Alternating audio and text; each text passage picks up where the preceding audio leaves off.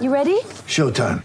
On May 3rd, summer starts with The Fall Guy. Let's do it later. Let's drink a spicy margarita. Make some bad decisions. Yes. Audiences are falling in love with the most entertaining film of the year. Fall guy. Fall guy. Fall guy. That's what the poster said. See Ryan Gosling and Emily Blunt in the movie critics say exists to make you happy. Trying to make it out? Nope. Because I don't either. It's not what I'm into right now. What are you into? Talking. Yeah. The Fall Guy. Only in theaters May 3rd. Rated PG-13. Get ready for the greatest roast of all time the Roast of Tom Brady, a Netflix live event happening May 5th.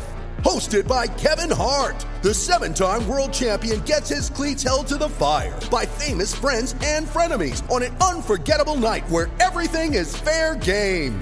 Tune in on May 5th at 5 p.m. Pacific time for the Roast of Tom Brady, live only on Netflix.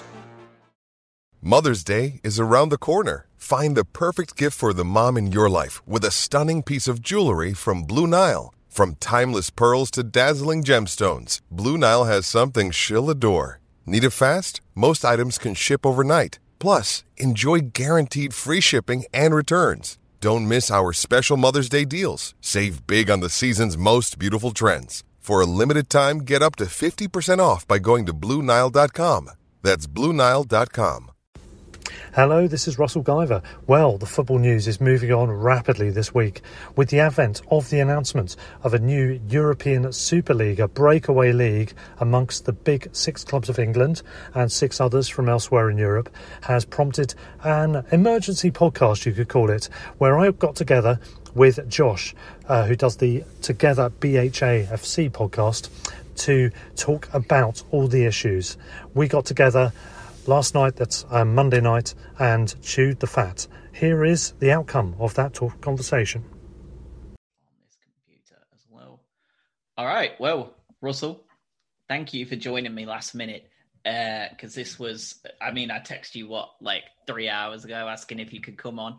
Um, Yeah. But this is one I think that we definitely need to discuss. Um, so I'm really glad that you're able to pop on and uh, and discuss this absolute mess um, that that's that's took place in the last 24 hours or so. But first of all, how are you? Yeah, I'm good. Thanks, thanks for inviting me on. It was a good idea, I think, to do this, and certainly glad to join in and to help. Um, short notice um, scenario, isn't it? But it's uh, it's something that's got to be spoken about straight away. But um, I'm yeah, I'm I'm good. Thanks. I'm all right. I've got myself a beer, so cool down for the rest of the evening. Our time over here in the UK. Cheers. Yeah, that's a good idea. Uh, I've just logged out of work at half past four my time, so uh, I'm good to go as well. Uh, this is obviously centering around uh, the European Super League that was announced yesterday. For those of you that have been under a rock, just very, very, very quickly, we'll summarize it here. Um, yesterday, uh, they announced that 12 founding members have announced that they have organized the European Super League with JP Morgan. Um, the league will have 20 teams, the 12 founding members, plus the three unnamed clubs they expect to join soon, and five sides who qualify annually according to their domestic achievements.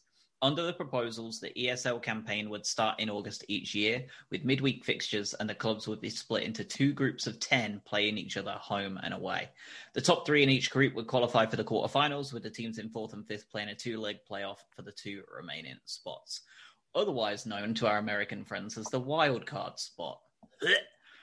From then on, it would have the same two, two leg knockout format used in the Champions League before a single leg final in May at a neutral venue. The ESL said it would generate more money than the Champions League, and this is my favorite bit, would result in a greater distribution of revenue throughout the game. Mm, yeah. Where do we start?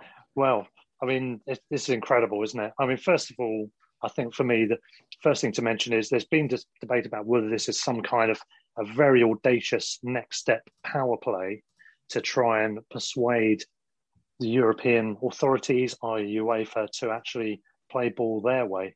Um, it doesn't seem to be that that's the case, does it? Uh, this seems pretty serious, pretty real, pretty definitely happening from their point of view, rather than just uh, a negotiating and bargaining tool, which is what seems to have happened several times in various points in the past over the last few years.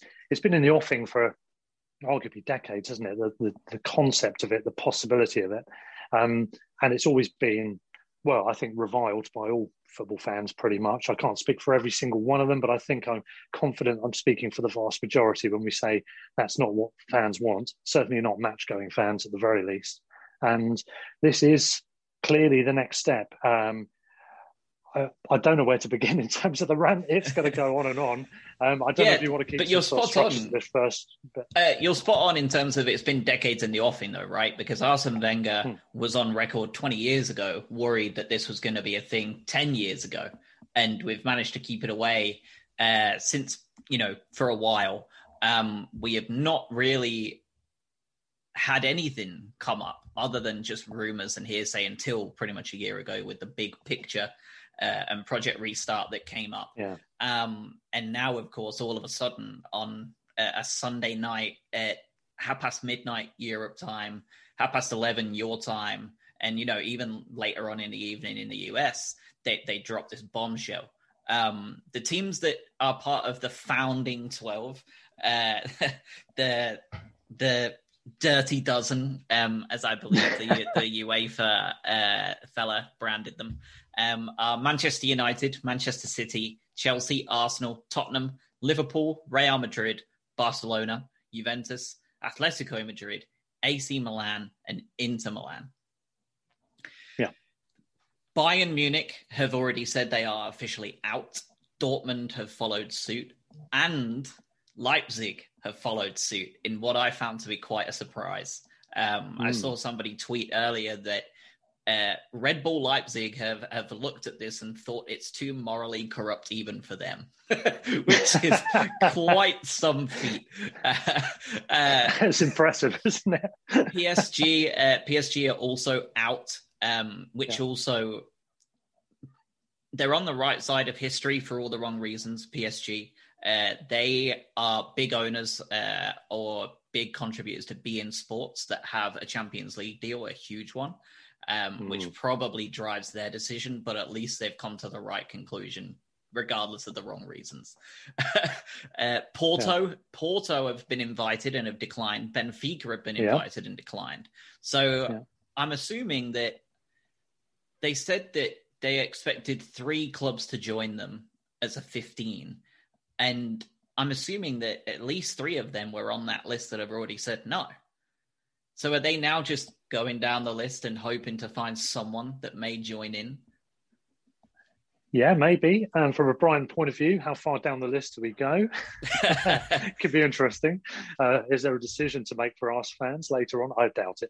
Yeah, I think you're probably right. It is probably they, they were hoping for the three best options from those that might accept from that list. That's what I'm guessing it was. I think Lyon as well were another club that might have been uh, mentioned as having turned it down. And obviously, the French and German authorities, or the football authorities, have also kind of, I think, blanketly sort of uh, turn their nose up at the whole thing. So I think as a whole, they're not in favour, which is not a surprise because our, our own uh, authorities are not in favour either. Um, yeah, it's it's um, interesting to know what their thinking is about those other three and where it goes from here, assuming things carry on.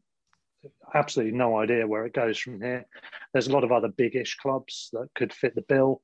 I don't know if they've asked Ajax or the Glasgow clubs or um, any of the other Italian sides slightly down the, the pecking order. Um, same with Spain. Um, even dare I say it, I, England, I doubt it though, because I think there's some big clubs. There's Leeds, there's Villa, there's other clubs like that who could could stake a claim to being of the right sort of size. Historically speaking, you can argue that's true or not. Either way round, they're clubs of a certain size, but I don't think they would be invited because it then just becomes Premier League abroad, doesn't it? Pretty much, if it's just too English top heavy. This already is, isn't it? Actually, it's going to be six out of 15 if it goes ahead, which is quite a lot of English clubs, actually, if you think about that. Um, but I, I, don't know where they're going with it. I know where everyone else is going with it because everyone's up in arms, aren't they? All of the authorities, I believe it's the the uh, FA, the English Premier League. Um, I presume the EFL are against it as well, for what that's worth. Um, all the other bodies, um, and, and interestingly, I think a lot of the broadcasters were nonplussed by this as well. So they are obviously thinking the Super League's going to stake its claim, set itself out, and then say, right, who wants it? But the question is going to be who does want it. Hopefully, no one. Well, the rumor is that days DAZN have already got a deal in place, is what I've been reading. Um, but mm. nothing has been substantiated on that since yesterday. And with a lot of things coming out today, you feel like you would have heard about it a little bit more. Um, to add to it, Turkey, Holland, Denmark, uh, and a couple of other nations have also came out with no interest whatsoever. So there's your Ajax, there's your PSV, um, right. you know, there's yeah. your Fenerbahce, your Galatasaray, you know, there's all those players dropping out and those teams not being available as that, you know, those three next clubs as founding members. Um, and, you know, I, I guess the first question I have that I would love to hear from you as well is they believe that it would result in a greater distribution of revenue across the game. If you're a closed shop and you have no intention of allowing clubs in any pyramid system with any real opportunity to get into your closed club, how on earth do they think that they're going to be able to distribute that revenue throughout the game?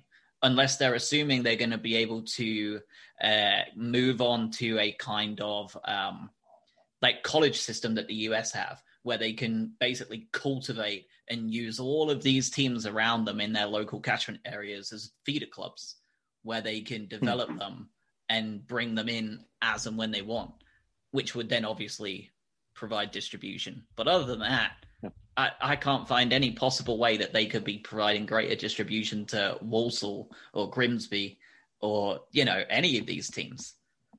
Exactly. And in fact, the feeling is so strong so early that I'm wondering if what the sanctions would be if this is to go ahead in regards to their place maintained within the English structure itself for the domestic campaigns. Are they going to be allowed to stay in the Premier League, first of all?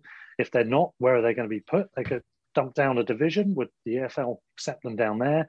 Could they even, as somebody I know um, has suggested, we should relegate them to League Two, all six of them, which is a brilliant idea because it would take them quite a while for them all to be able to get back to the top anyway, albeit it would be their B team, I guess, or or a partial mismatch of B team and first teamers out of slightly out of um, formal favour. Um, that that could be intriguing. Um, but uh, what what the sanctions? The FA Cup, the League Cup? Do you kick them out of those competitions? Obviously, further further along the scale, there's also been talk about whether players playing for those clubs should be excluded from international competition as well. I mean, there's an argument to say that's a bit unfair on the players. They haven't initiated this; it's the clubs that have done it. Um, but I guess the players could, a, they could take some kind of action, um, you know, industrial action against it if they're against the idea, or that there could be a concession for when their contracts, as they currently stand, or when the Super League starts at that point in time. Um, once those contracts have run out, then they're or they're still eligible to, to play for the country. And if they renew a contract with a Super League club, then maybe then they would be ineligible to play for their countries. Maybe that's an option. I don't know. Um, that might be a step too far, to be honest. Um, I don't know what people thinking or watching this, hearing this. Um, but I think that's something that was going to be looked at. But I think, moreover, the idea of um, whether you actually put a sanction on any transfer activity um, between Super League and the English leagues and the other leagues, maybe that will be something, or whether it's involving loans and, as you said, cultivation of players through the system. Would they allow loans? Maybe they'll forbid loans from the super clubs down to the Walsalls of this world. It's there's so much, so many questions, isn't there? So many different things that could be done um, to curtail or to quell or to sidestep this and channel it down a different way. Who knows what's going to happen? It's it's a huge, huge story. Um, we've we've already seen a certain manager of note, um, maybe past his best, but certainly um, with his P45 in hand now, supposedly as a result of um, his actions he took in opposition to the announcement. In other words, Mourinho's been sacked. Um, there's talk that he refused to let his players go onto the, into the training area and subsequently was sacked. That is a rumor that's going around. We don't know if that's true. So I think I've, I think if that has true, been debunked. Unfortunately, I think oh, it, it, has. has. Uh, yeah, yeah, I think unfortunately yeah. it has been debunked. I think that Tottenham are just being Tottenham in firing him a week before their cup final, which is just classic Spurs. Um, I think that I know that tomorrow uh, the Premier League are going to host a meeting with the 14 clubs, the other 14, um, tomorrow mm. morning. Uh, those clubs that are involved in this proposed European Super League are not included. Um, the meeting will be chaired by Richard Masters online, um, and and you know, and like you said, the, the government has also stepped in. Um, there's been numerous mm. reports, including from Boris's own mouth, uh, that big big six clubs could well be blocked uh, from signing foreign players amid a push to join a new European Super League. Uh, the government may well set be set to step in um, and deny work permits on the whole for any players uh, that, that, agree to play in this role. And I've seen a lot of people come out and say, well, that's against EU law. It can't happen. And despite my feelings personally on Brexit, it's where you suddenly realize that they have no power here. And we can essentially make whatever decision we want if they can push it through the highest court in the UK um, these visas will be valid and they will be able to turn them down and they simply won't be able to come into the, the country and play for these teams and yeah regardless of whether i think that's a slight abuse of power for once it's for a good reason um, and i think it's you know i think at this time it's like desperate times call for desperate measures um, and and yeah. I mean, these 12 founding clubs, they've signed a 23 year commitment to this new European Super League. So they fully intend this to be the next big thing for a long time. Hmm. Um, yeah, a couple of points on that. First of all, you mentioned Boris Johnson even coming out against it. This is a man who's very much Tory capitalist, very much in favour of the elite 2% of the population, all of that sort of stuff. So his sentiments could arguably be could have could have fallen uh, the other way, but the fact that he's come out against this is interesting. Not particularly outspoken about sport at all normally, um, so for him to come out and quite early as well is interesting. I think the other thing is about what you're saying with regard to causing restrictions to be put in place to hamper or prevent even prevent the whole thing happening. Um, I think that would require some kind of an all-party agreement, wouldn't it? Um, and probably would get it, I think, because the feeling seems to be strong in the vast majority of people from what I'm gauging in these early stages. Yeah, I mean the fan the fan outcry has been huge. Um, just today, you've seen not just fans but players. Um, you've got hmm. so many of them speaking out in one way or another uh, against this entire idea. Um, and you know, when we when the Glazers took over, uh, you know, twenty years ago, and people were worried about their their their American stance on the way they want to Americanize things. And I think everybody just kind of waved it off as something that, you know, wouldn't come to fruition. 25 years later, we're, we're at that situation now where it's very much coming to fruition. Um, there were, I, I, was watching Sky Sports News earlier, um, and um, they had an unnamed source from one of the big, big six boards, um, and they uh, they had some quite shocking quotes come out of the boardroom. Uh, our primary job is to maximize our revenues and profits. The wider good of the game is a secondary concern. Uh, there are also rumors wow. of splits with some board members against the Super League, uh, but they yeah. felt powerless to stop it because they weren't the main money men. Um, and most importantly, uh, a lot of these new American owners and current American owners uh, simply, and I quote, cannot get their head around the idea of relegation and do not understand its purpose. yeah, it's um, it's going to be fractious. It's going to be divisive, isn't it? I'm not surprised to hear there's divisions between boardrooms um, because yeah, there's going to be difference of opinions on this. There's people who are just looking at the greedy side, and looking at the opportunities for those individual clubs, and particularly the monetization of everything related to that. And there's going to be others that are probably more traditionalist. Maybe they're the old chairmen who are still on the board after a takeover. They might just be people with better sensibilities. I like to think our man Paul Barber at Brighton would be in that latter camp as well. Um, but uh, you know, in terms of as as a, um, a representation of the wider picture, so obviously Barber's not in one of the big six clubs, but there must be people like him in similar positions in the, the other boardrooms. So it's it's an interesting thing. It seems like as an inevitable narrative that we mentioned it's lingering for 20 years or so. There's an inevitable narrative that's coming to fruition. And actually, someone sent me a link to the Guardian article. Um, I won't read it all out here, but it's by um, Barney Ronay, and it's entitled Power Grab in the Pandemic How the Absence of Fans Gave Greedy Owners Their Chance. Um, I recommend everyone to look that up because I think that describes very well the passage and the pathway we've gone in. It's a pathway um, paved with dog shit. it's been it's been a pathway that's been slowly trodden for some time, um, but it's it is absolutely sums up that article sums up where we've been going with this. It's since the Premier League was founded, it's a hugely successful model. It's in a way, in a sense, it's it's almost too good because it's attracted the notion of right, that's good. What next? And it's arch capitalism. It's a successful model, but there is the problem that it leads to the next step, and there's always going to be a next step. It was a matter of when. It seems now is that time. Um, where does it go from here? What is actually going to be the the outcome of this? We don't know, but for sure, without any shadow of a doubt, this is going to change the landscape of football forever. And I think the overwhelming majority of people think not for good either. Um, I don't know anybody, I haven't spoken to anyone that's given me not just a credible argument, but any argument at all. Nobody I've spoken to, um, albeit this is quite early days, has had any um, interest in Super League at all. I've got friends of several of the, the bigger clubs.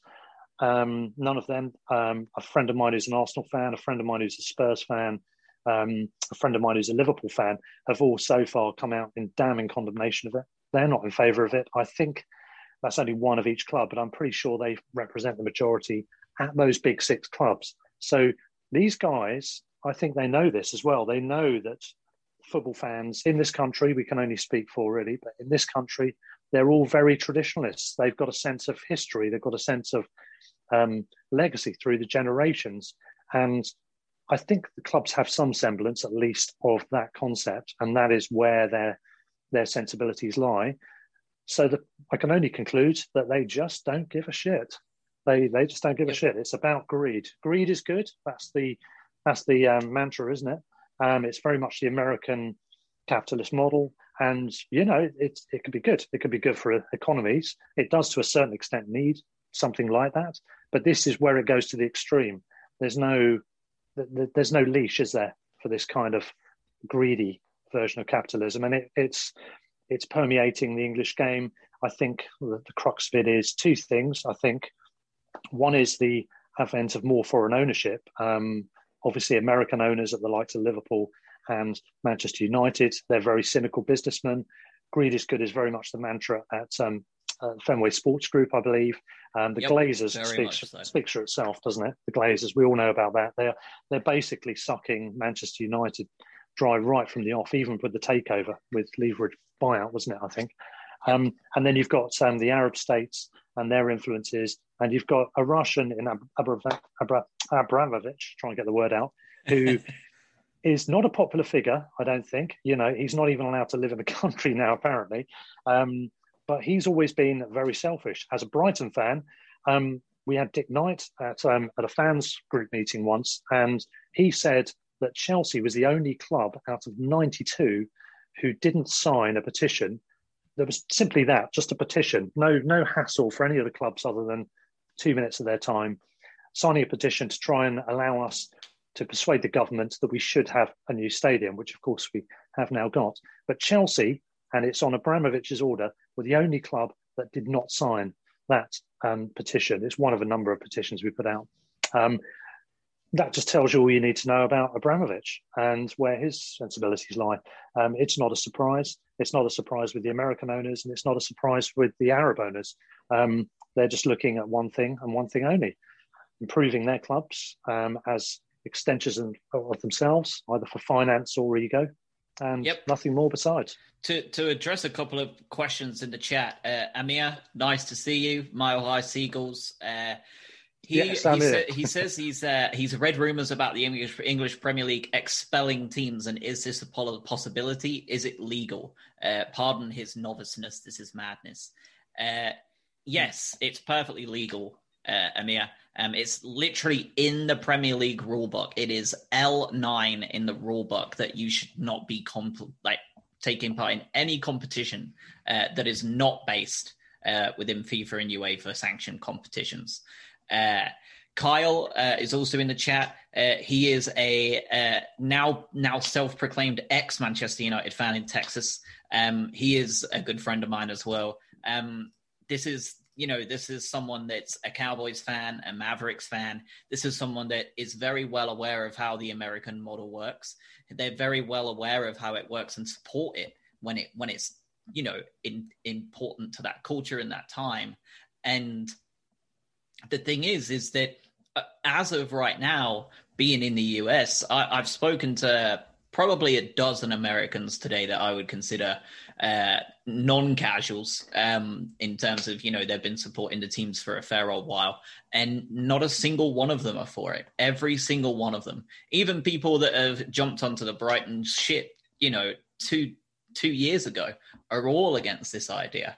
Um, and I think the thing is, and I said this last night in a tweet, these these clubs, these greedy, greedy twelve clubs owned by these these pigs, are relying on those casuals in America, in Asia, uh, and and you know across the world to not care and to tune in anyway because that's what they want. And this is a chance for the entire world essentially to tell them to piss off and that this isn't something that's going to happen. Um, we've also got Green Acres in the chat uh, saying the sad thing is, and I know Josh probably sees this, but a lot of the American crowd slash casuals are for this, um, and he's an American as well. He believes this is a dog shit idea. Um, so you know, uh, there is a worry that there are a lot of Americans and, and Australians and you know Japanese, Chinese, Indians that are all for this, but I haven't met one yet, and I've spoken to quite a few in the last twenty four hours so I, I understand the worry because I have it too, but I'm starting to think that it even even now there's there's not a great deal of um of, of thirst for this from from even the the kind of international casual fans. Um, there has been huge shots fired in Italy. Torino president Urbano Cairo calling Inter Milan CEO Judas um, in a meeting face to face after their after their game this afternoon. Um, Leeds, of course, today, I'm sure you saw that. Leeds uh, put up you know, did a lot of very quick work and got some T-shirts printed out uh, saying that you know football is for the fans, earn it with a Champions League logo on the front. Um, there were almost a thousand fans, I believe, outside of uh, Elland Road protesting today, uh, chasing down the, the, buses, going absolutely mental. Um, and you know, this is just today this isn't this isn't week 37 of the Premier League where we've got 25,000 in stadiums. Like this is just day 1. This is this is going to get very very messy.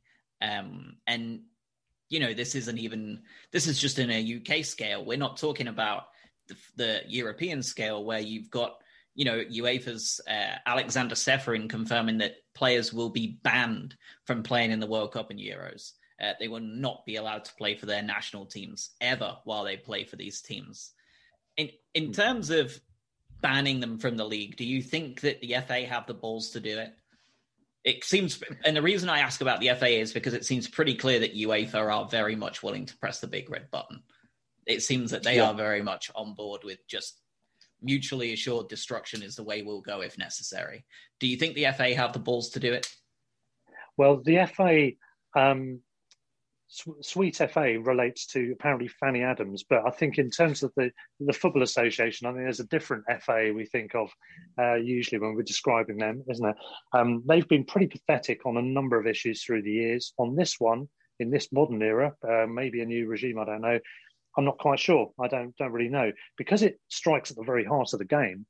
I think the consequences of of being inert and being uh, powder puff about this whole thing is just not palatable um, because it will it will lead if we're not robust enough, it will lead to the worst case scenario for everybody. Uh, we have to fight this, um, whether or not it's a robust right you're out because you're definitely going for it scenario, or whether it's a manage to turn them at the last minute scenario. I don't know, but I'm not convinced. I'm not that confident with them. I think the Premier League is, will be interesting because that is a success model. They're very well run. They will no doubt be sharpening their lawyers' teeth, ready for the battle ahead because it is going to go legal, isn't it? There's no doubt about that. I think in answer to Emir's question, I mean, definitely there's going to be some legal shenanigans somewhere. It might not be about preventing uh, players from playing here, but there's going to be issues to do with um, the contract arrangements, the whole thing about playing for England and whether that's depriving their players and then therefore devaluing them or something. There'll be all sorts of arguments going on. There will be legal issues. Um, and it's going to be a complete shit show. They, if they do go ahead with this, if this is actually happening and they they're out there and they've they've left officially, and if it goes sour, and if what you're saying is true, because that's the bit I don't know about the um, the the, um, the mindset of the fans in those target countries that they're now aiming for, which is America, Australia, Asia, as you said. Um, if what you say is true, and actually there's not that much um, interest in that, um, what are they going to do then? because then they've got a, well, basically like a dead duck, haven't they? And coming back in after you've burned your bridges is not going to be. I mean, it's going to be very interesting if that scenario occurs. Um, whether it will come to that, I don't know. But yeah, well, I, I would if they were to come back, I would like them to be. Re, I think they would have to re-register. I think they'd have to start. Yeah. I think they'd have to start at the bottom and play Hailsham and Shoreham and you know all these teams uh, and all these teams in London. They can play the Met Police, you know, and they can make their own way up. That's to me, if they were to go and it was to be full on, I, I would say that that is it. Um, Amir has just asked, "What do you guys expect?" Comes off of the English Premier League meeting tomorrow. Well, that's we kind of discussing it, but for me, I, I hope that I hope that they stick to their guns. I hope that they go down the route of we will we will go to the very very end with this uh, because we know the fans will. Um, this is the one time we need them to back us up because we are truly powerless in the big world with the money to stop them doing this if you don't back us up. And that needs to be the first thing that needs to happen. Uh, I'm very, very, very curious uh, to see what Paul Barber is going to have to say. Uh, I, they have been very quiet so far, the Albion in general, um, and you know this this decision is going to be something that will have seismic waves across the entire continent of football. Hmm.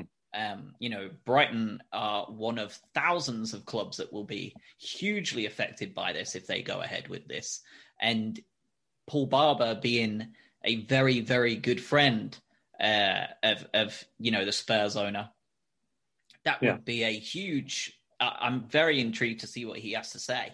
Um, he's very eloquent. He he definitely isn't afraid of putting his thoughts on it. Potter today was asked in his interview what he thought. He gave uh, as much of an answer as he could. I think he was very much in the in the camp of he had been told by Tony and Paul to keep quiet hmm. um, and you know they were preparing a statement and a maneuver. Hmm. Um, and I think that I'm intrigued to see where that comes from. But I, I just hope that all 14 of them are united in in essentially going absolutely yeah. nuclear on this. I think they will, or at least most of them will. Um, there's a lot of well-run clubs there. Um, you have got probably a greater proportion of English ownership a little bit further down as well. But moreover, it's yeah, I think there'll be in general, I think it's in their interests to be against this in every way. Um, just you know, I, I, I, there's no reason for them not to be. And as I said, same same thing about the FA. It's in everyone's interest to be as robust and as stern on this as possible, as soon as possible. Obviously, the clubs are going to wait until that Premier League meeting's taken place, so you're not going to hear anything of significance until then, and maybe just until time for prep of statements afterwards. Um, I think we'll be fairly quick after that point. Uh, Brighton will to yeah to hear what happens next, what what our stance is on it. I suspect he'll be against it fully because um, that makes sense. He was against Project Big Picture, um, so there's no reason he wouldn't be against this as well. Um, one other thing I wanted to add as well was the timing of this is very cynical.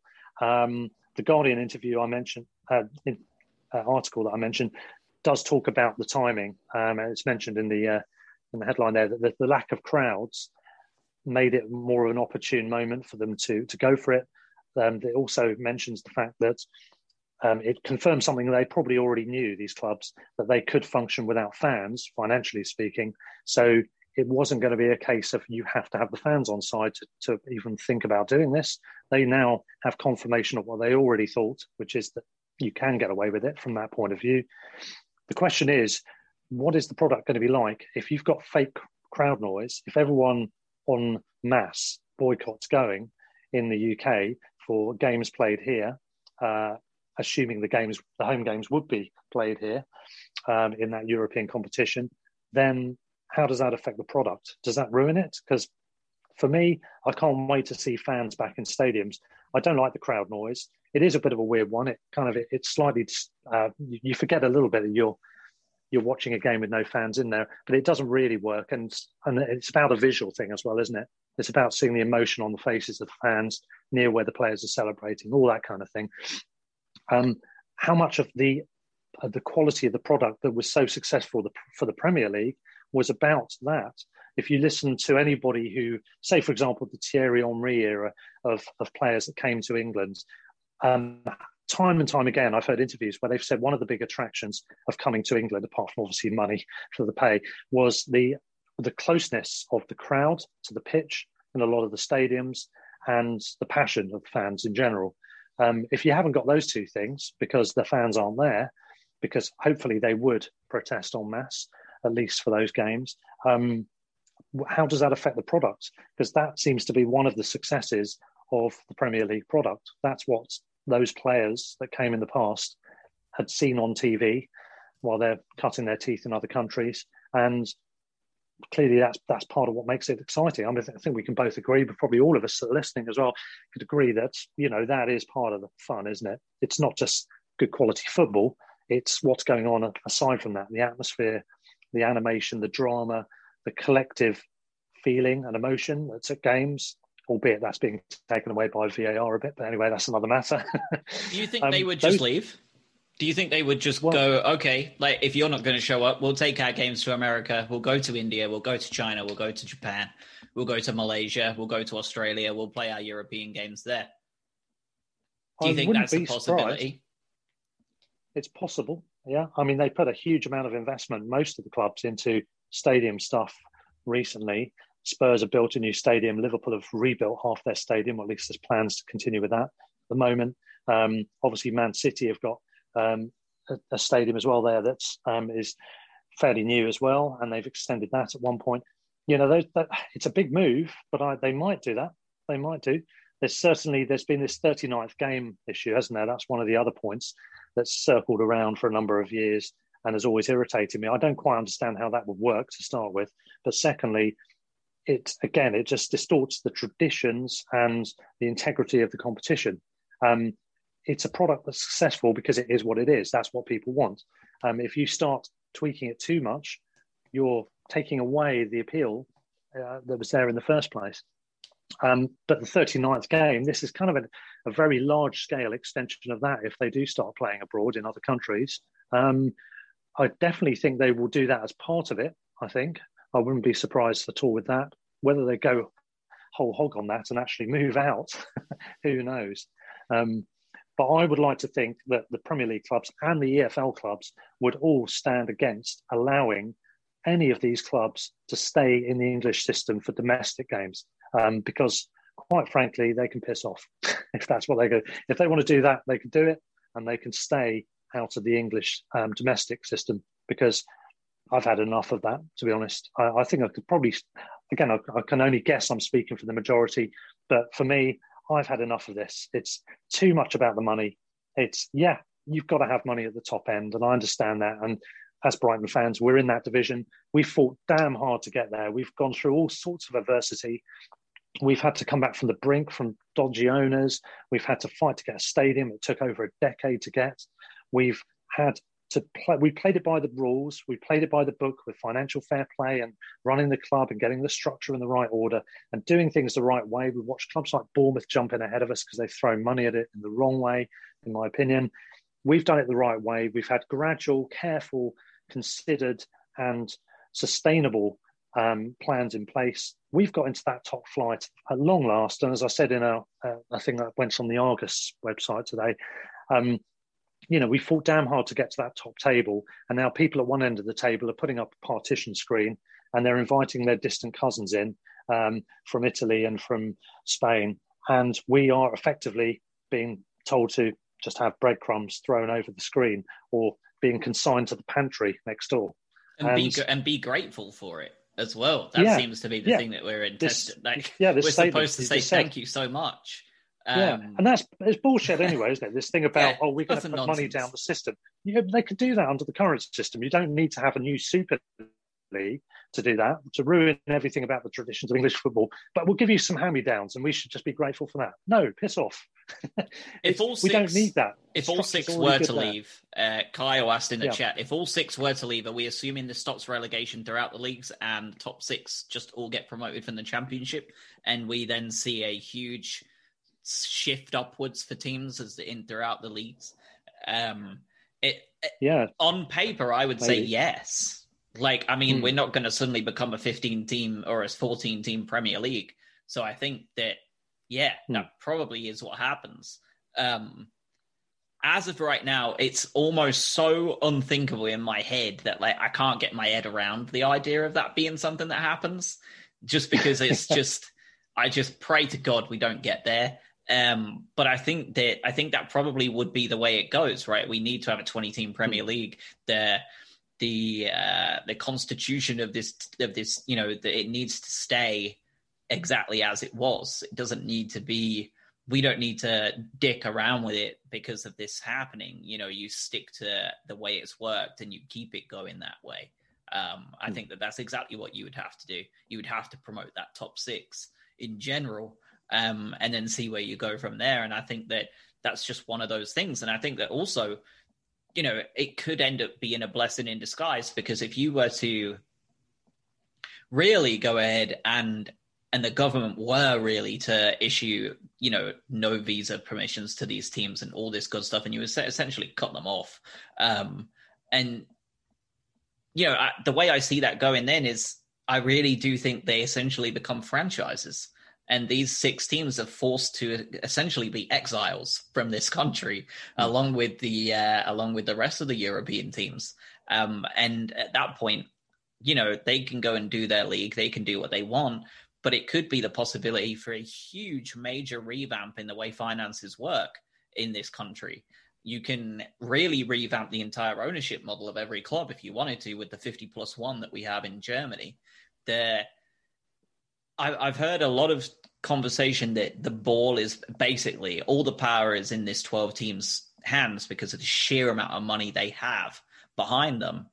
But if the FA and the Premier League and the rest of Europe come together and actually draft up and do some brain work that they are so rare to do, but if they really put some brains into this, it could end up being the best thing to ever happen to European football at the expense of what 12 teams the fans i'm devastated for the clubs themselves hmm. though do i have any sympathy for those 12 teams no you've made your bed i you yeah. know i think that it could not for the teams not for the clubs no no for the fans the, yes. the fans the fans it's hmm. awful like uh, yeah. and i don't know if you've seen it but after the leeds liverpool game which ended 1-1 by the way leeds scored late on um, Bamford has been on uh, and has said, from what I've seen on Twitter, I haven't seen one football fan who's happy about the ESL. Football's for the fans. Without the fans, football clubs would be nothing. It's important we stand our ground.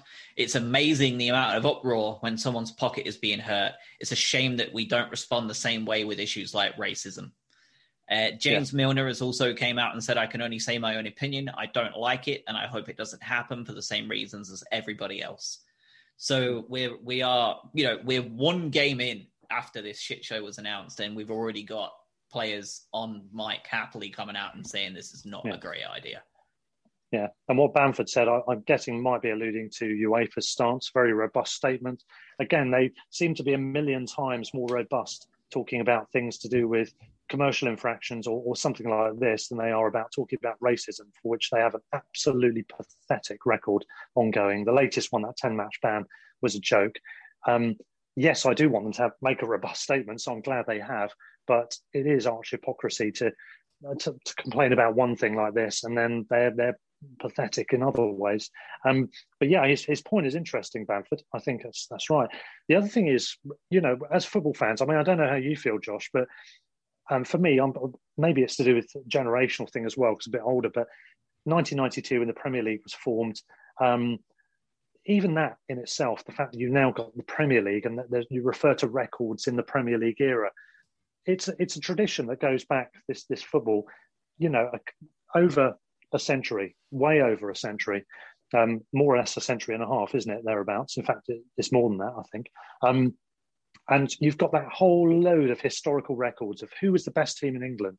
But now you've got this odd thing of all the Premier League era and Premier League champions, and you know that when Liverpool hadn't won the title, it was oh Liverpool had never won the Premier League. That just sounds odd because they're the most successful team apart from Man United in the history of the game in England at that point, and yet you're making a statement that doesn't quite make sense. So the Premier League itself and that whole thing of the football league in the old days versus that really bugged me anyway. Something like this, if you can imagine the scenario of football fans trying to process how they're going to talk about we're in this Super League. We've we've finished here. The highest we finished is sixth. The best we've done is this team might say they've won it, whatever. And then you try and refer back to your records in the English historical English system, how many titles you won, and especially if those teams are kicked out and they're no longer able to compete in the tournament, it just makes a real mess of a long-standing tradition that could have just had this long history that just continues uh, to to prevail the whole way through. Now you've you've got this mess, haven't you? It's it's just everything becomes much more awkward and distorted, and I don't like it. I really don't like that. Um, in terms of the American system, it's interesting. Things like the draft model seems to be an interesting thing that works well. It is very, very much an equality thing, isn't it? It seems to be very leveling. I don't know much about American sport. Uh, for any of the American listeners out there, sorry, I can't comment too much on it. But um, I think those things clearly work in America because they're, they're popular um, as sports. Whether people like the systems, I don't know. But what I do know is that system just wouldn't work. A lack of jeopardy um, for the for the fans of those big uh, six clubs in England. The lack of jeopardy is something I can't see them any of any of the true fans really appealing to that. No relegation. Um, it just takes the drama out of it. I mean, we all love the fact Leicester came from nowhere and won the title when they nearly got relegated the year before.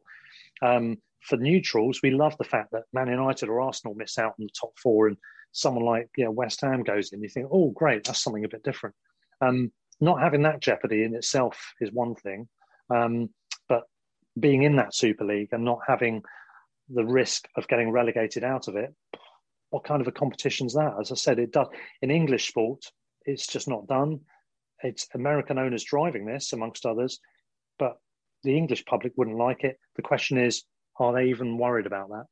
Is that even a thing for them? Yeah, I think, and I said this to one of my friends earlier because they were talking about it too, and and you know they said, you know, what does that look like over there? Is it boring kind of thing? And like the thing is, is like it's it's okay over here. It, like the entire infrastructure is built for it from the ground up, from hmm. elementary school all the way up. The the NFL, the MLB, the NHL, like from the very youngest age to the elite teams, it's all built to feed into that structure.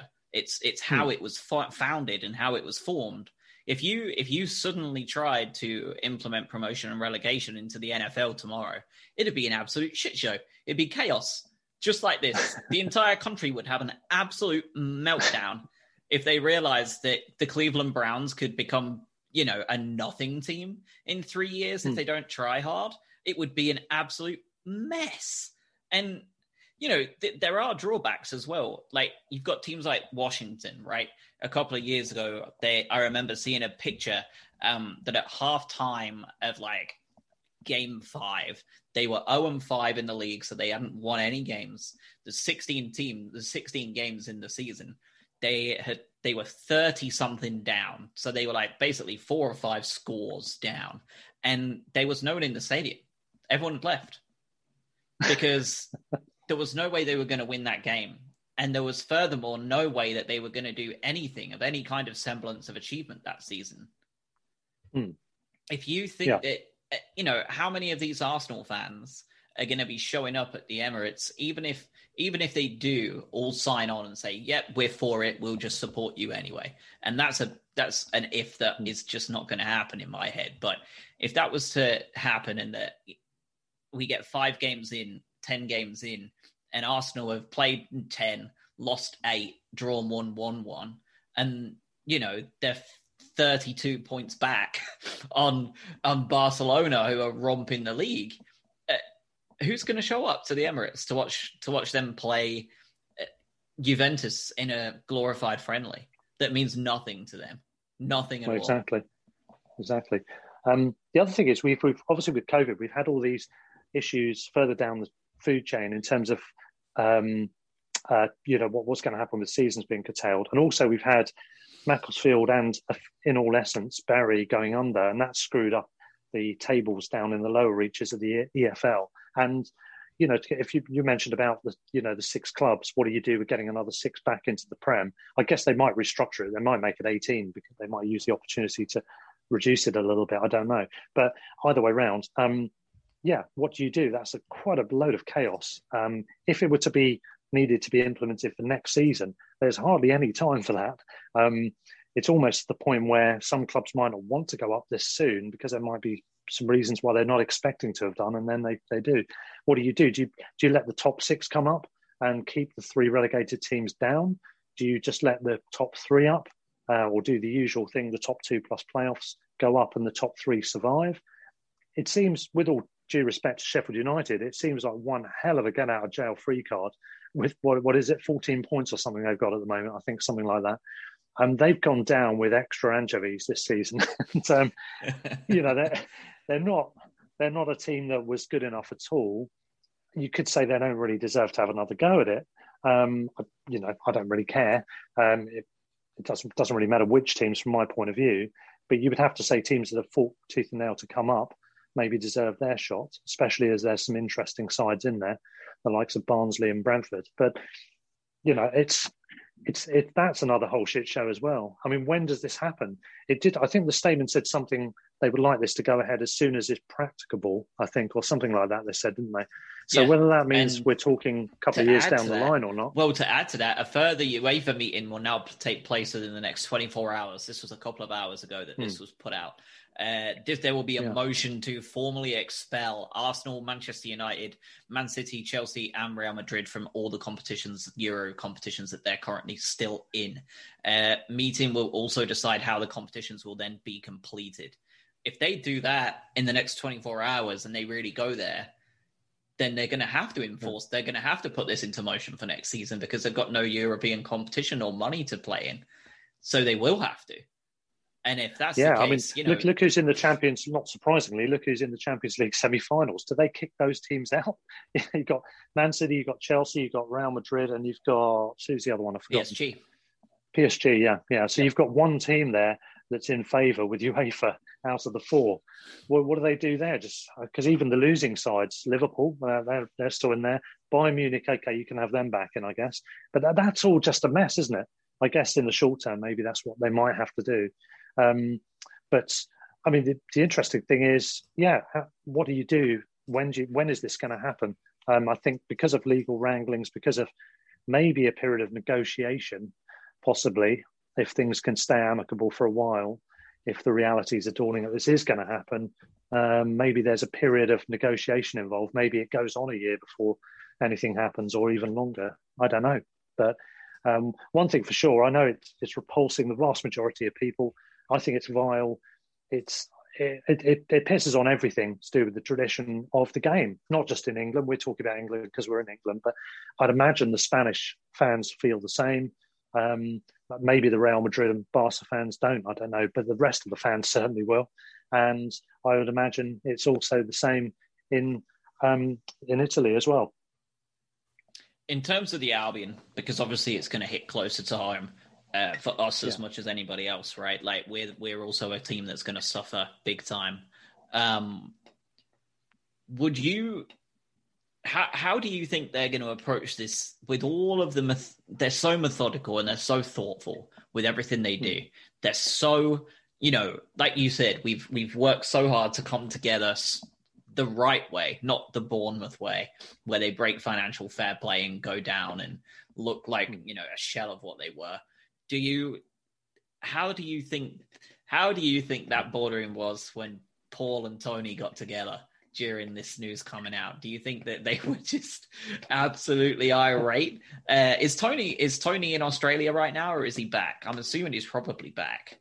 I'm not sure actually. No, I'm not sure. But I mean, I, I don't know how they feel about it. I mean, on the one hand, I would imagine they want to protect the existing integrity of the tournaments and want them to not break away and just stay where they are. I guess in a weird sort of way, clubs like Brighton and certainly the teams I mentioned earlier, Leeds, Aston Villa, maybe West Ham, maybe Leicester, those are the kind of teams that weirdly would benefit from the rest being kicked out, if that's what happens, because then we're actually able to compete for the domestic um, English champions uh, honour, aren't we? Um, bizarrely, Brighton become actually a, a possibility to do that, which seems bizarre in the extreme. Um, that's if that's if it goes ahead and if we uh, kick everyone out that's involved, the six teams. But um, so I guess they've got mixed feelings about it. But I imagine they, I, I, can't speak for them, but I imagine they would want to preserve the integrity of the tournaments as they are and keep the traditions, keep, keep those clubs in. But I don't think they'll be held to ransom for anything either, uh, knowing how tough a negotiator um, Tony is, and um, and Paul Barber, no doubt the same. Yeah, I think that that's the beauty of it, right? Like if I if I had to ask anybody in the footballing world to enter a room with these people and go toe to toe, Tony Bloom is one of them. He he is he's the lizard for a reason. he is yeah. uh, you know he is an expert at this kind of stuff. Uh, Barber is a hard case as well, um, and that's just two of the of the people out of those fourteen teams, and there are plenty of others in there that will you know be the same way. Uh, in terms of tomorrow, has a little bit of extra spin on the game, doesn't it, for Chelsea? Um, do you what do what do you hope to see from the Albion tomorrow? We've seen Leeds today do what they've done. A lot of people I've seen yeah. online are saying that Brighton would never do it. It's just not their style to be that kind of out there with it would you be would you be disappointed if we didn't make similar statements in the in the t-shirts and the banners and stuff like that? Personally i would be. I, I really would be disappointed if we don't make a similar just mm. statement. Um you know uh, we don't know them personally but i know enough uh, of people like lewis dunk of people like webster of people you know these people are not going to be for this. They are going to be disgusted by this idea people mm. like Bissouma that are, you know, maybe a year or two from being one of their country's biggest players and not going to be pro anything to do with this because, you know, the rumors have been going in the summer. Well, if he goes to any of the teams that have been bandied around, he can't play for Mali anymore. So, I mean, I hope, I do hope that the team in some way, shape, or form come out and say what they think. Hmm. Uh, yeah, I, I would like to see some kind of action. That it, it's it's a timely thing because we happen to be playing just after as, as Leeds have been, and um, yeah, I would like to see some kind of statement. Um, whether the club want to do that or not, whether they'll allow the, the players to express themselves or not accordingly, I I doubt they would. They would they would they would allow them to do it if they were in favour of it. Um, fully in favour of it and encouraging it. Um, where they'll stand on it, I don't know. But um, I would like to see some statement made. Um, there is rumours that Chelsea fans are planning to protest as well, by the way, um, similarly to Leeds fans. Um, so you could even pin um, immoral behaviour in terms of inciting illegal gatherings in this still this partial lockdown period. Um, you could blame the Big Six for that as well now. Um, but yeah, I, it, it, yeah, I, I, don't know. I'm not sure. I'm not too fussed either way about it, but I, I think it would be nice to see a gesture made at this stage um, if it can be done without compromising any of kind of the wider the wider profile that the club want to present. Yeah, um, we'll see, and we'll we'll see see what happens. I mean, I'm hoping that uh, the biggest shock will be us winning at Chelsea tomorrow, but we'll see how that goes. Um, it, yeah, in terms of where we go from here, I think there's just going to be a load of periods, isn't there, that we're going to go through now as a process envelops. Um, how do you see it panning out overall? Do you see it being quite a long term, long drawn out affair before we actually get to a final situation? No, I don't. I don't think we've got the luxury of time. Do you? No. I mean, I think, like we said, if they if they expel them tomorrow, you know, there's no there is no long drawn outness of it. I think they're gone. And yeah, if you wait we've got, yeah, yeah. we've got Champions League games in a week or two. You know what I mean? There's no, there is no room for um for the time to to maneuver here. I think that I think that on the whole of it, if they go ahead with it and they really do go ahead with it and everything goes forward, um, I think that you're going to see this go on for years in terms of lawsuits. You know, class mm. action lawsuits will be all over the place. Season ticket holders paid money to be season ticket holders for Premier League games. They paid money uh, for all of these, you know, for all of these tournaments that they're no longer participating in. At that point, those super those Super League those the season tickets are not valid. I'm sure that there can be a huge contract law, you know, lawsuit put out there, and they are, you know, these Manchester United, these Liverpool, they're not going to want to refund eighty thousand season tickets. Um, yeah, and you know uh, that's those sort of things are going to go on for years. Um, you're going to see the exact same thing happen if the if the UK government does turn around and say we're not giving you any visas then. That's that's hmm. something that is going to be challenged and then beaten or lost or you know defeated or whatever it is and that's going to just keep going on and on and on and on.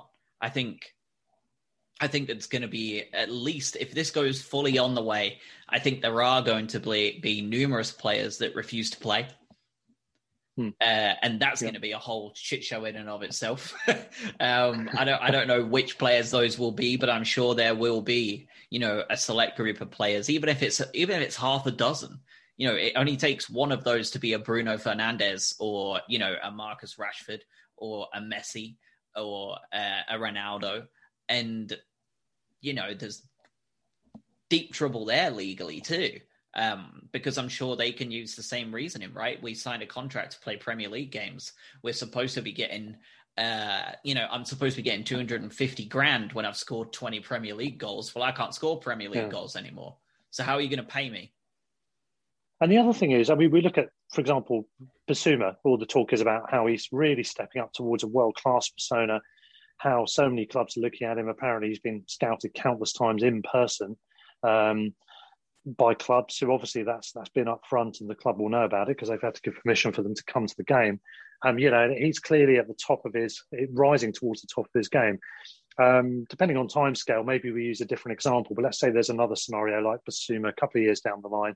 Let's say there's a European Super League, and they let's say we have kicked the, those clubs out of the, the domestic tournament. Um, if we put some kind of a ban on, we've put legislation in place to prevent those players from being transferred to a Super League club. Um, what's going to happen there? Because you're you're then preventing that player from getting to the elite part of the game, which in itself is a shame for the player, obviously. But then what happens? I mean, do you get a scenario where you think, okay, well, I'm not going to spend 200 million on one of the top players in the world who's playing for a good team in England. But now what we'll do is we'll get them to break their contract um, to break the contract illegally and then pay the compensation with the money they would have paid as transfer um, through lawsuits. And is something like that a scenario that could occur, uh, or are there other things we haven't thought of similar to that? There's a whole minefield of different situations. Or do you get a do you get a bottleneck where the players aren't able to actually step on to their potential level because of a, uh, a restriction? That's that's going to be interesting as well if that happens. Yeah, you've all. I mean, uh, to add to that, because it's spot like spot on. Like, there's a lot of things that I didn't even think about with the breaking of contracts and stuff, and like really shady stuff. Um, hmm. Like, add to it the idea of like you know they're saying that this is going to be the elite league, and you're going to see the best players playing the best players. I don't want to watch the best players playing the best players in a friendly. I want to watch the best players playing the best players to something that matters. And I've seen enough hmm. players come out today say that this doesn't matter. Like hmm. they don't care. It doesn't mean anything. Yeah. There's it's no, boring. Yeah. Unless you support the club, it's boring. Um, FA Cup semi-finals, for example. Um, I know this is different for other people, but for me, I'm not that fussed about watching the Man City Chelsea game, except the highlights. I watch the highlights because you're, you're seeing the best of moments from those best players. But I don't particularly want to watch it. I'm not invested in it. It's one big club or another big club who's going to advance into the final and be favourites against Leicester or Southampton. Um, now we know it's Leicester. I wouldn't mind watching the final because I think, oh, Leicester, they've never won the FA Cup. They're up against Chelsea, who you know, that, they could beat. That could be an interesting game. I get bored of watching the big versus big games. I don't like it. I'm, I'm bored of it. Um, the BBC, when they get to, they, have some interesting games in the lower league, um, lower rounds of the FA Cup. When it gets to the third round, if there's a Premier League top match game, you know, I think one year it was Liverpool Man U. Okay, you can understand that because that's a massive game. But let's say you've got there's there's I don't know Everton against Chelsea or something, and they put that on. I'm not interested in that in the third round. I want to see um, a team from the National League Premier playing a team from um, the bottom of the Championship or from the top of League One. Sometimes they pick those games, sometimes they don't. But I'm always more, as a neutral, more interested in those games. Yeah, I, I watch some Champions League, but I don't. I can't say I watch a lot of the group games. It's only when it gets to the knockout stages. And again, I don't know if I'm a typical neutral in that regard, but I'm not really interested till it gets interesting, if you know what I mean. Yeah, um, and and I think to add to that, like when you do, when you look at those, it's hmm. it's in terms of the Champions League, like you know, and I I don't pay attention to the group stage either. When it comes to the FA Cup, I would love them to put up viewership figures to show that that's true. How many hmm. people when they're going, if they went head to head, how many people are going to watch Manchester United play Liverpool? Even even that big of a group. How many people in the UK are going to tune in in the third round of the FA Cup with with reserve teams, no doubt, playing yeah, Manchester yeah. United versus Liverpool or Chelsea versus Marine? Because I can tell you, at least for the first half an hour before it's seven nothing, that Marine game, like that Marine game, is going to outnumber the U- United Liverpool game by you know a, a factor of five. There's going to be everybody's going to want to watch that because why would you not want to watch it? There was I can't remember which team it was last year where they actually had on the boards the numbers of the houses hmm. behind them because it yeah, that's right, into yeah, their yeah. gardens. And I like, can't remember the team now. Yeah, you can't. You that that's that's football. You can't. Yeah, that's what I'm interested in. If that. I watch those games, I, I, want to see the fans. I want to see the human stories, the occasional fan you're never normally going to see, who's got this once in a lifetime opportunity to be on TV talking about their tiny club, maybe that never gets anywhere near the first round of the cup. Now they're in the third round and they're playing a, a big team, and or, or whatever it is, even a, they're playing a League One team in the first round. I'm interested in that. I want to hear those stories. I want to know about those fans, and I want to. I like the coverage on, for example, BT Sport are very good for that because they do pick up some good games and they do have a lot of feature coverage, including before the match. And I'm interested in that. It's like you know on Football Focus on Cup Cup early round days where they're in the they're in the um, the sports bar just before the game or whatever the clubhouse and you you know they're going around. There's a load of fans in the background, all that sort of stuff. Everyone's genuinely excited. That's TV for me. Um, it's not you know it's not watching the big matches. But the question is, we're English football fans. Um, that's not what they're thinking about. They're thinking about the other markets, aren't they? And the question, and you've alluded to it earlier, maybe not being as as obviously the case as we thought. Maybe the American fans, maybe the Indian fans, maybe the Chinese fans, Japanese fans, Australian fans um, Middle Eastern fans, wherever else they're targeting with this new initiative. Uh, how many of those fans are going to be in for it uh, to, to watch a non Jeopardy event? All those group games early on, till, till it comes to the head, who's going to be watching? Um, first year or two, I'm sure loads of them would. Maybe a load of our fans will as well over here. But longer term, I don't know. I, even even the change in the proposals for the change of the Champions League to try and pacify these big clubs um, I, I, understand why they did it, but I don't think they should be doing that because I think the format is as good as it's going to be with a group stage included as it currently stands. It's perfectly rounded. Adding another four teams, it just makes it all messy and a bit a, a bit lopsided, and it's it just adding some more games. All of that doesn't make sense. We've got to be proud of the domestic product we've got as well, and it's being hindered if there's more matches. So I wasn't even in favour of UEFA expanding the Champions League although I understand the reasons. FIFA with the World Cup being expanded, don't get me started on that one though. That's a whole yeah. other. We'll have another podcast on that one, I think. yeah, but, for real. I see that uh, the Serie A meeting uh, ended without any decision. Um, they have asked the three AC, Inter, and Juve if the Super League can be still cancelled, uh, and why everything has happened out of nowhere, but no answers. Uh, Sampdoria, Torino, and Roma are furious. Lazio and Napoli didn't say anything. Mm. Um, to me, that tells me that Lazio and Napoli won in. um, they're probably, hopefully, waiting for their call. Uh, also, a, another group of teams that I'm sure are eagerly awaiting their call are probably Celtic and Rangers. Um, and mm. and to me, I think that you know when you're starting to get down to that level, no, I was going to say no disrespect, but full disrespect. Uh, you're not you are not a super league if you're put if you're put in a team like Celtic or Rangers or Napoli or Lazio, you know, that haven't won a title in 30, 40 years or, uh, uh, you know, haven't competed on a European level when it comes to Celtic and Rangers in decades. That's not, you're not a Super League then. You're barely a Super League now with Arsenal. they can't beat us regularly enough. Well, this is the other thing. I mean, I think that talk about the timing being cynical. I think um, another element of that is I mean, it's, it's, manifested perfectly this year for them, hasn't it? The fact that you've got, I think, is it in fifth and ninth, a couple of the top six sides. So it is re emphasizing the point that they are vulnerable to missing out on the big bucks because it's a competitive division, you know, because West Ham have come from nowhere to do well, because Leicester are continuing to do well. Um, because a couple of other sides like Everton have stepped on a bit as well, albeit they've fallen away recently. But you know, there, there is that vulnerability for those big six to miss out, maybe to go on a run of missing out for a few years. Um, Arsenal don't look like they're getting any better at the moment, and you can see why the owners might think, "Hang on, we're going to miss the boat if we don't join in with this."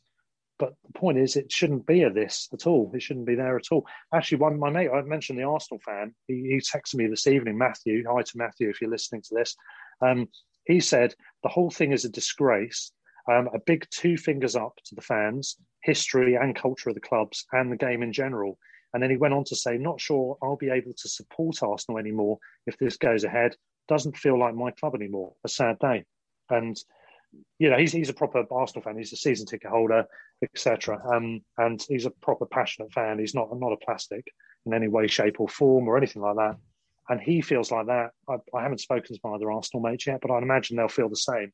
And um, if that's a representative example of, of, the, of the majority, um, that is a very, as he said, it's a really sad day uh, because it ruins everything, doesn't it? You know, you've got English champions further down the line who might not be the real champions, or you've got Man United semi B teams and Liverpool semi B teams playing against us and with mega rich money behind it still.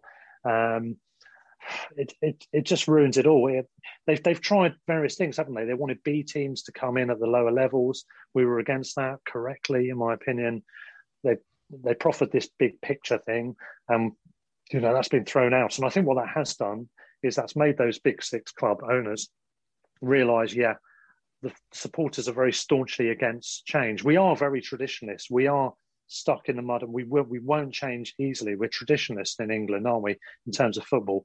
And I think in a lot of manners, it's really irritating when people don't move forward quickly.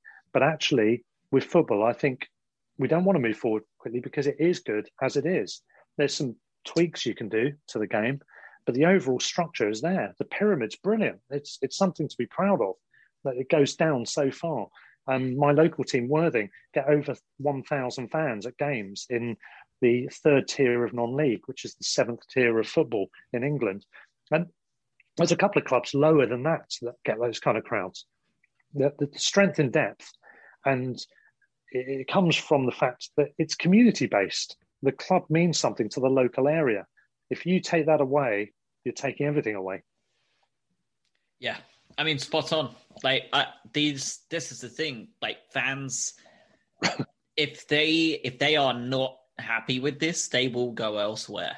Like that's not mm. going to change. You know, um, it, it's not gonna they're not gonna suddenly get over this when august comes around this isn't hmm. something mm. that's going to be and i don't know whether these owners think that that's what's going to happen where they think oh these idiots will be fine in three months in four months when we've signed all the best players you know they'll be fine with it i don't think they will i think it's just so naive of these owners yeah. to think that this is going to happen how I, i'm genuinely speechless as to how they think this is going to go ahead and the more I read and the more I see things coming through, I'm not sure how it can go ahead. You know, there are so many players, ex players, people in the game, fans by the literal million that are all heavily against this. I, yeah. It baffles me as to I can't, I legitimately can't fathom a, a time in that in August this get this kicks off. I just can't see yeah. it happening at this point. No, I can't imagine that. I mean, we're coming up for the 30th anniversary of the Premier League, and there's still a large majority of people still have a lot of issues with the Premier League, how money orientated it is, how distorted it is between that level and the various other levels below. People are still not letting go about that 30 years later. Imagine how, how little they're going to let go this um, in five years or two years' time, as you said, or, or whatever it might be. They're never going to get over that one. Um, a lot of Brighton fans and fans of other clubs of our size who are in the Premier League at the moment, um, still, although they appreciate, you know, the, the football, they appreciate various elements of the Premier League. They also still don't like the corporate element of it, the, the customers as uh, the fans as customers and all that sort of stuff. Um, and the other unsavoury element, amongst many unsavoury elements, has come out of this in the last couple of days. Is apparently there's been a lot of referral of fans as legacy fans, i.e., the fans that have been going to games. Um, the implication being, as we've said, that they won't care about that if they drop off, no problem. The fans that are currently going to games, paying for tickets, paying for programs and merchandise in the shop, they're going to become less and less important. And the fact that they're using the word legacy, legacy fans, suggests it's something historic going out in the past.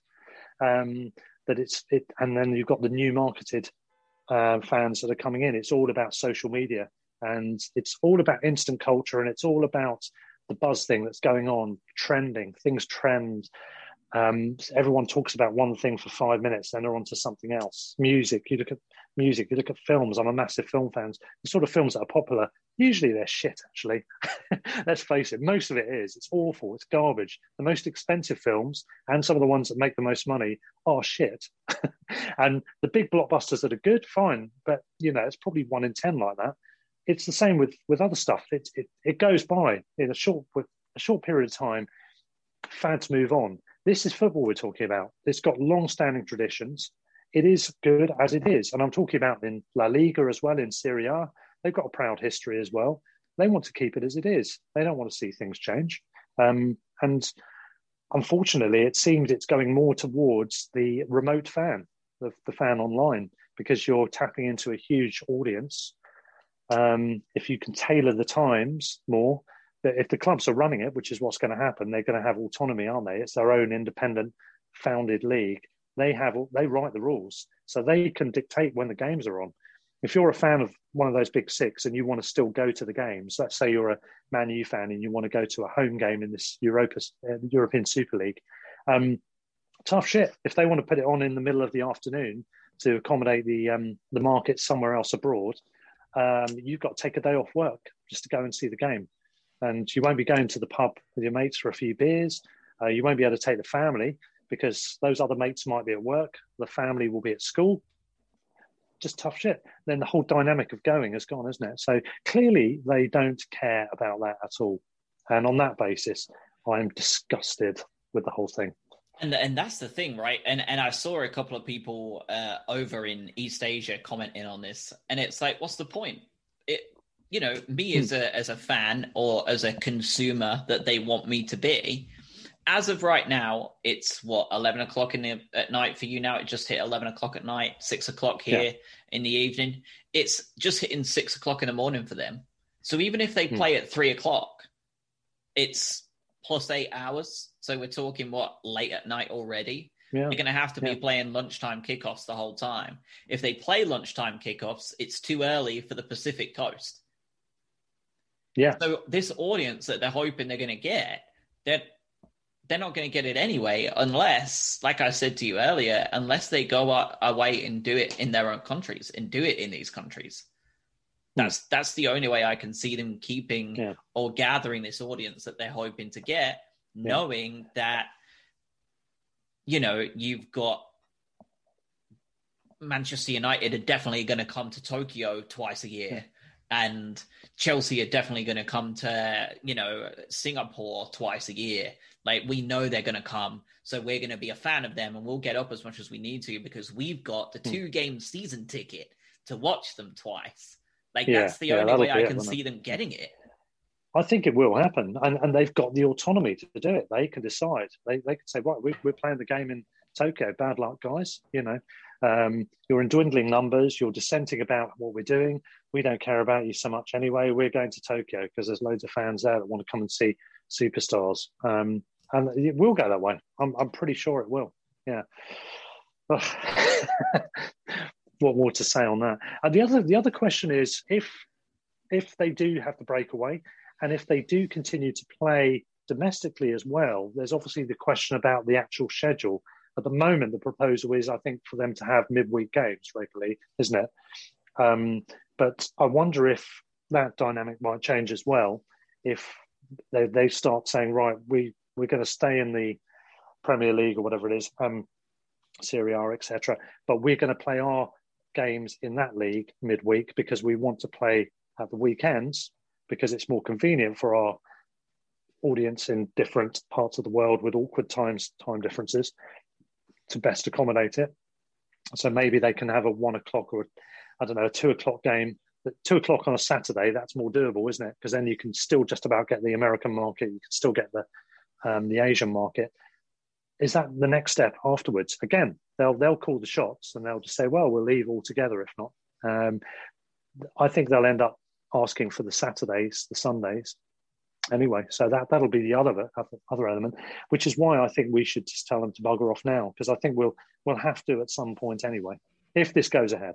Yeah, this is this is just this Yeah. is just the first step, right? Like I think you're right. This Yeah. is the first step.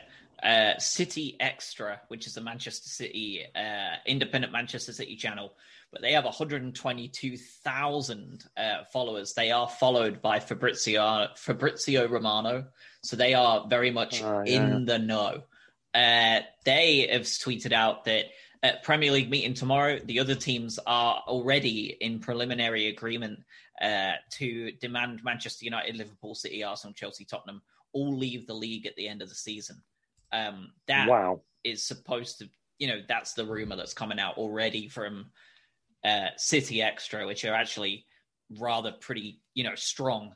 Um, and and I believe that they're using the uh, the the the source of Martin Lipton, um, who is also one of those big journos Yeah. uh, that's probably Yeah, I mean him, him and. Fabrizio Romano, isn't it? His name. Uh, they're they're pretty reliable. If you know, you, and that is massive news. If that's the case, we talked about how big a deal and what a big topic the project Big Picture was when that got announced, and what the fuss, the shitstorm that came with that. This this is enormous by comparison. This is the actual action. This is this is not the debate about the the bigger picture and the landscape of English football and how we might have to tweak it quite a bit. This is complete radical overhaul, if that's true. That rumor kicking the, the clubs out.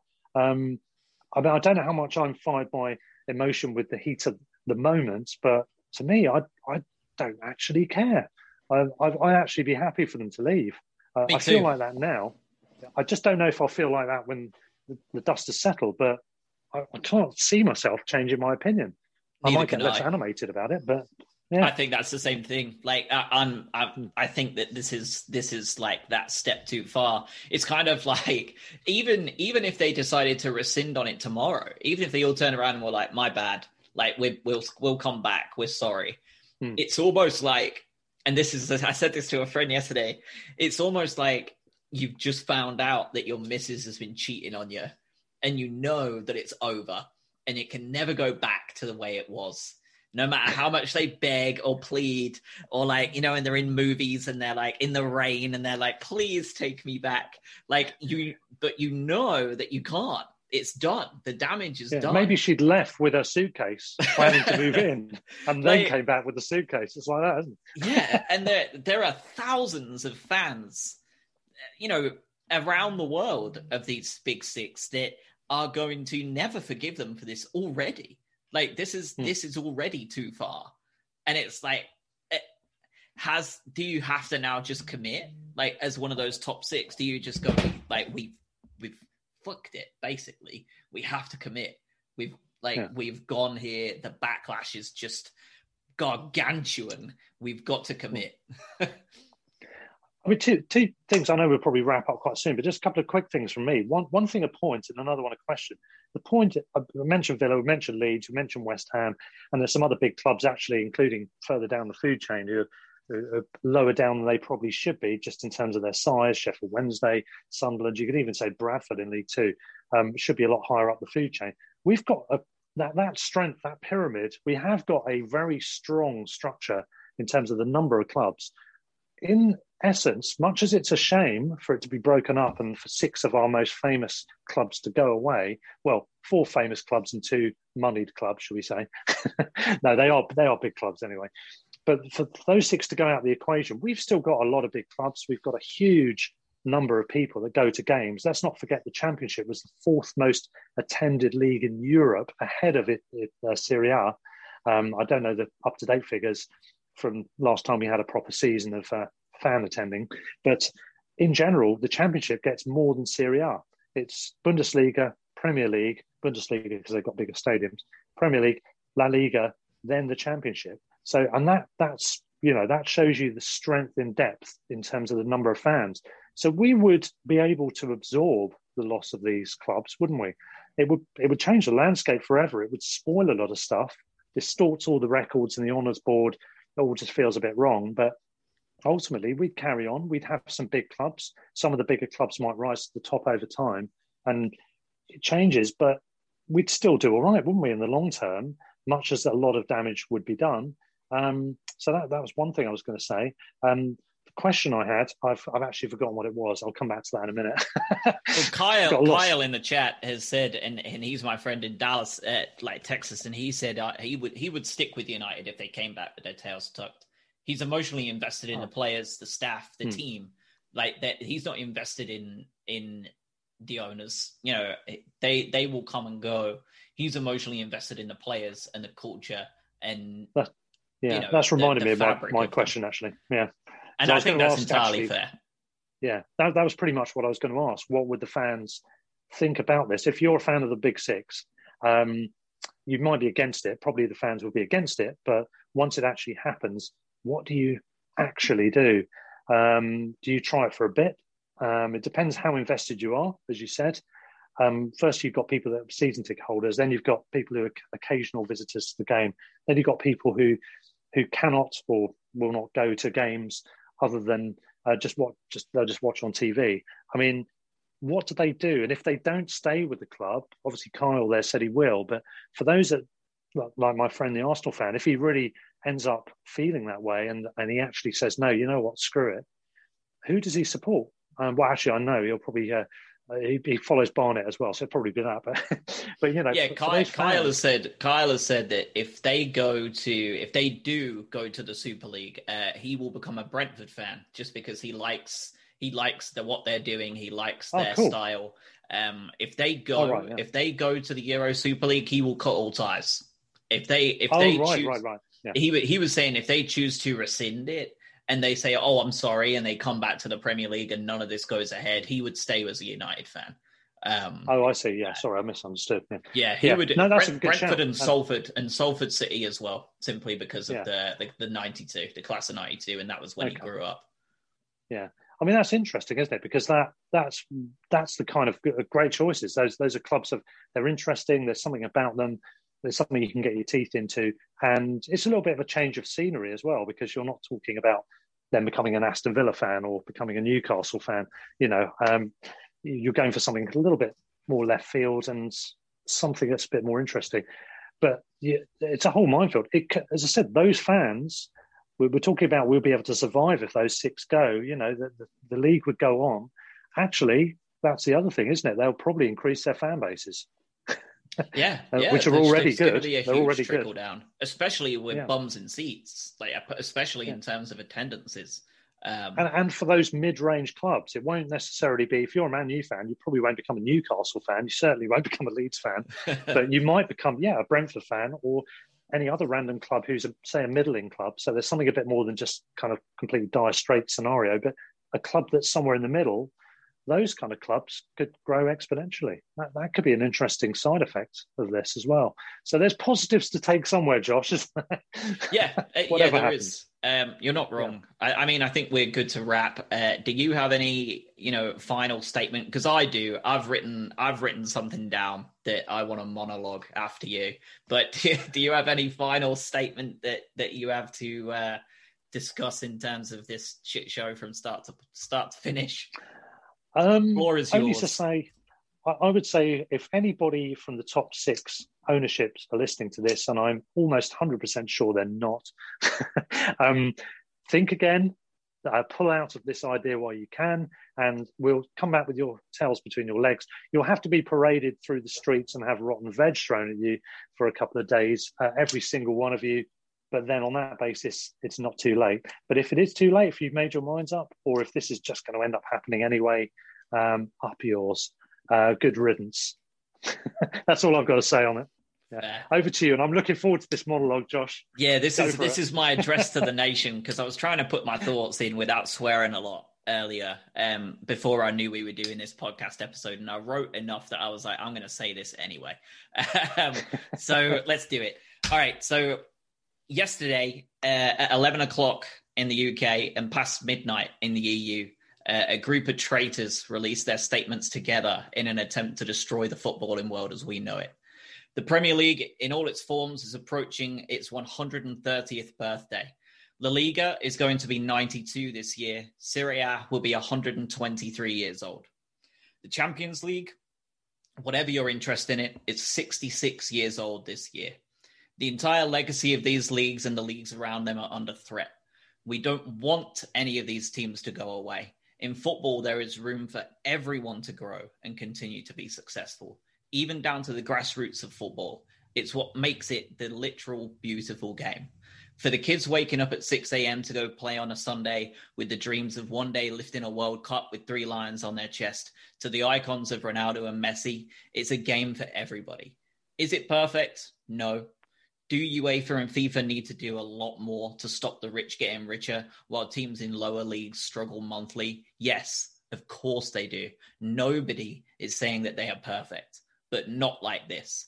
Their inaction has allowed an attempted coup by men poisoned by greed, men who think with their wallets, their bank accounts, and their offshore funds. They think about these teams these pillars in their communities and the people who live and bleed those team colors as cash making machines. They think of them as franchises to plug and play as they please. They see their fans as cattle, as drones that will support them no matter what. They look at every other team that will be affected by this, which is everybody, with contempt as bothersome problems that must simply be eradicated in order to continue this money making machine that they're putting together. This is football fascism Make no mistake about that. They are fascist dictator pigs, each and every single one of those 12 owners. Over 20 years ago, Brighton had a Fans United day. They went to war with their own dictator. They're in this entire situation in one small microcosm took place on the south coast, and the fans won. Archer and Bellotti and their ilk were ran out of the league. Since then, we've seen this take place with far too many clubs just like us Charlton, Plymouth, Blackpool, Scarborough, dozens of others across Europe. Some of those were successful in their fights, some were not. Manchester United, Manchester City, Chelsea, Arsenal, Spurs, Liverpool, Madrid, both of them, Real and Atletico, Barcelona, Juventus, AC Milan, and Inter Milan. All of them are being stolen by their fans by money men now, from their fans by money men now as well. No club is too big to be annexed by these people. It's the same blueprint, but on a massive scale. Fans of those teams across the world do not give your sport your support to these tyrants, these billionaire old men that value profits over you, despise everything about you, really, because you're too poor. Your upbringing, your journey, your community, what it means to those people day to day. The fans always have the final bargaining chip, and that is of mutually assured destruction. The big red button, the exodus, these billions will not matter if nobody watches, if nobody attends, nobody legitimizes them. I hope that in the coming weeks and clearly in the coming days after our conversation today, we see FIFA, UEFA, the National Football Associations truly make a stand against this and back up their words with actions. The current model isn't perfect. The rich are obscenely rich. I and Russell and nobody else are ever going to deny that. But the dream is always alive. There's always a chance of glory at every level. If this goes through, those dictators, those pigs, fascists, they take it all away. Histories erased, legacies tarnished, hundreds, thousands of clubs are plunged into uncertainty.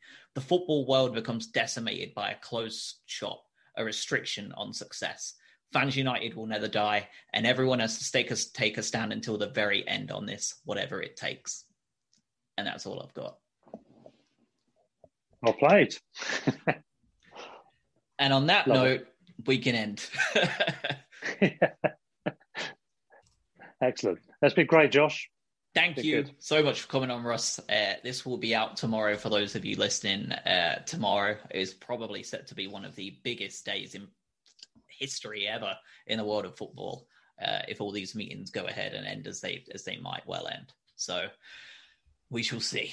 But this episode will be out on the same day. So have a good rest of your day, everybody. Russ, thank you for coming on. It's really late there now. It's almost midnight. So have a good one.